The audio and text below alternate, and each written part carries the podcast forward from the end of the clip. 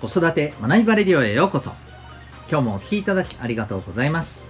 親子キャリア教育コーチの前城秀人です。子供の才能強みを科学的に発見。本当に目指したい目標を実現する方法を学びコーチングで実践。変化の激しい今未来において必要な人生を切り開く力を伸ばす。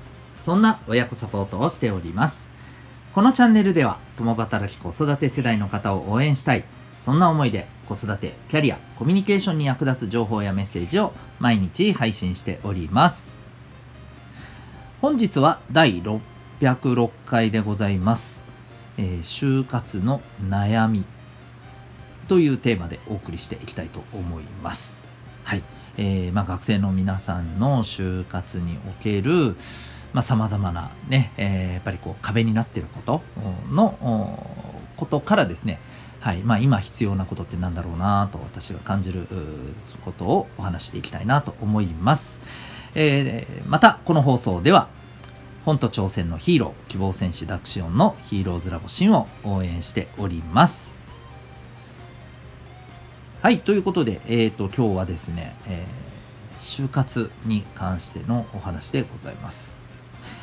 えっ、ー、と、ニュースのちょっとこれ記事のシェアからですね、させていただけたらと思うんですけども、えー、ハフポストというウェブサイトの記事にあります、えー、若者世代が抱える就活の不安とはというね、えー、見出しから始まる記事でございます。えっ、と、こちらの方はですね、えっ、と、こう、就,、え、就職活動にちょうどね、あの、真っ最中な、えー、方々を対象にですね、あ、だけじゃないか、だけじゃないですね、えっ、ー、と、新社会人の方も含めてですね、はい、えー、その方々を対象に、まあ、就活の悩みについてのアンケートを、調査を行った。というところで、えー、はい、検索エンジンを提供している、ま、バイドゥというところが調べたと。いうことになっています。で、まあ、どんなことで悩んでいるかっていうのをですね、ちょっと今、あのー、そうですね、えー、ランキングを10位からね、えー、ちょっとシェアしていきたいなと思います。えー、10位、活動が遅れていて焦る。9位、就職先の本当の状況がわからない。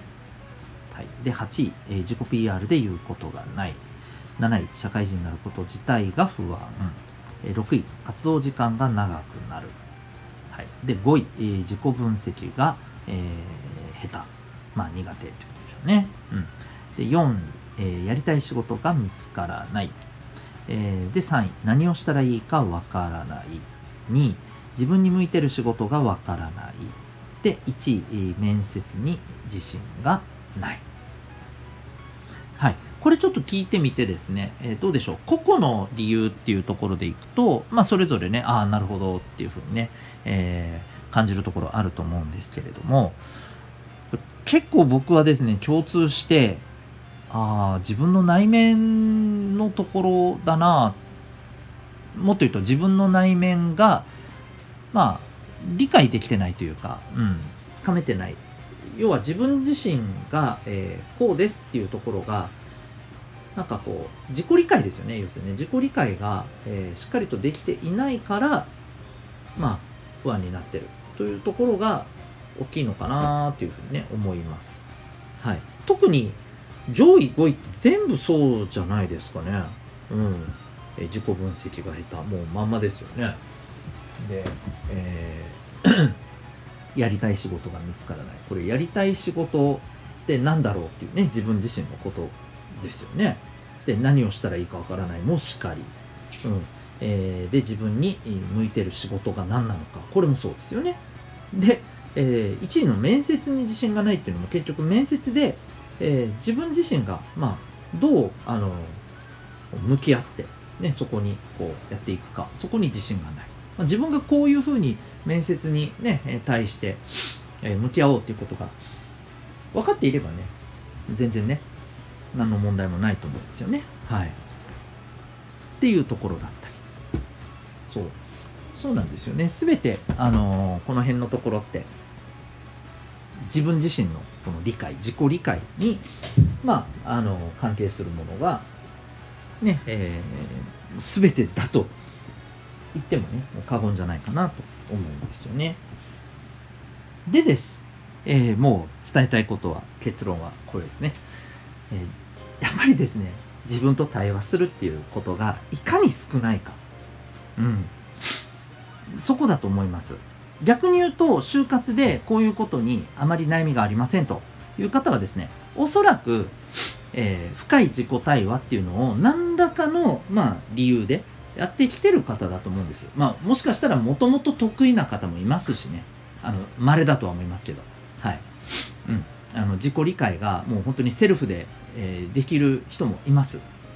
うん。まあ、これはもともとの素質だったり、もっと言うと、幼少の頃からそういう、まあ、家庭環境だったっていう可能性もありますよね。うん。で、これがやっぱり必要だと思うんですよ。今以上に今後は。はい。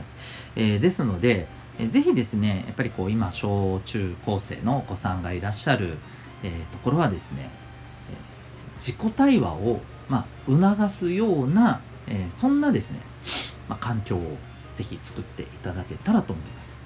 で、えー、自己対話を促す環境ってじゃあ何ですかっていうところですね。これ一言で言うと、おまあ、お子さんが自分と向き合えるように、えー、アプローチをする、うん。安心して自分と対話できるように、まあ、家の空間を整える。家の中の雰囲気、スペースを作る。こういうことになってきます。そうすると、当然のことながら、まあ、家庭をですね、しっかりとこう取り仕切ってる、まあ、やっぱりママさん、パパさんが、えー、どんな雰囲気でいるか、どんな、えー、気持ちでいるか、ね、どんなコンディションでいるかっていうことだったり、あとはどんな風にお子さんと関わるか、関わり方、コミュニケーションの取り方、えー、こういったところに、ね、一つ一つ、あのね、えー、ポイントがあるのかなというふうに思います。はい。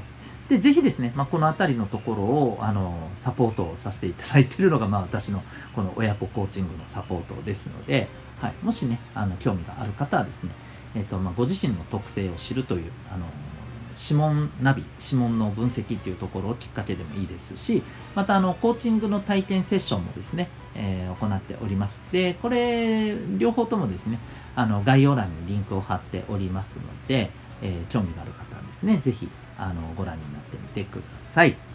はい。ということで今日はですね、えー、就活の悩みから思うことというテーマでお送りいたしました。まあ、大事なのは、え、深い自己対話をお子さんができるような環境を作ることでございます。